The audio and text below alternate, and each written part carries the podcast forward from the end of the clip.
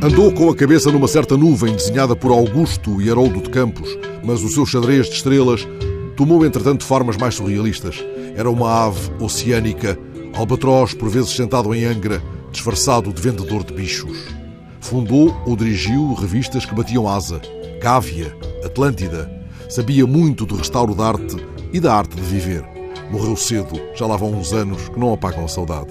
A sua casa foi, não raro, a habitação das chuvas e como ele amou as raparigas lá de casa. Discretas, fabricantes da penumbra, guardavam o meu sono como se guardassem o meu sonho.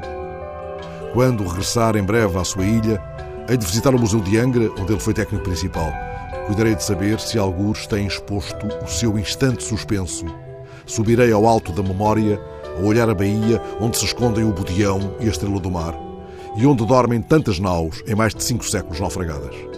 O meu salva-vidas será o seu poema dos náufragos tranquilos, aquele cujo primeiro verso proclama: Somos herdeiros dos quatro ventos, sem uma vela para lhes dar.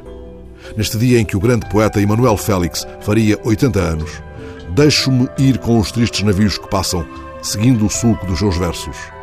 Tristes navios que passam na hora da nossa vida, na hora da nossa morte. Escuros vasos de guerra, cargueiros, tanques, paquetes, brancos navios de vela, levam óleo, levam ódio, luxo, lixo das cidades, levam gente, gente, gente, deixam ficar nostalgia. Tristes navios que passam na hora da nossa morte, na hora da nossa vida.